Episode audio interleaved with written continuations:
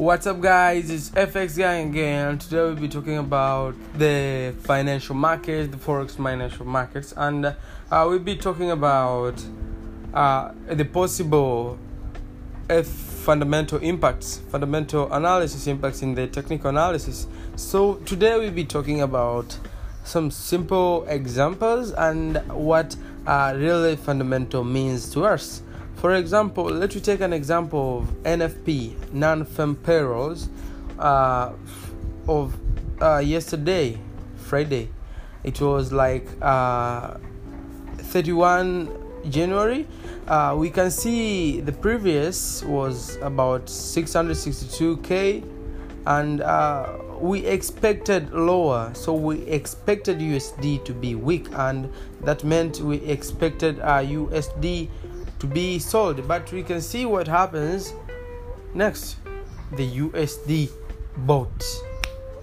So for example if you're trading pound dollar you saw that pound was imminently very very weak against US dollar but that's that changed only for 10 minutes. But after that the impact spiked for uh, USD gone weak and GBP gone very very fast. So uh, what fundamental analysis really means first we need to know that uh, many many of the patterns uh, if you use price action and many of the patterns shown there is completely is completed by news. If maybe we have news at uh, 10 p.m so there is a double bottom.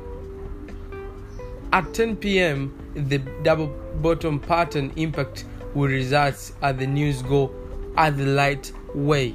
But sometimes for example, if you talk about the Canadian dollar, uh, we can say sometimes news correspond just because it's news, and after news, it change right away. So, uh, here the point: we have a new strategy coming up, and we are going to publish it via YouTube video, and will be available to our channel FX Gang. So make sure you subscribe it, make sure you watch it, and we have something be great about fundamental and about technical. But most really cover fundamental then we come to technical. Because fundamental somehow so high for, for very many people.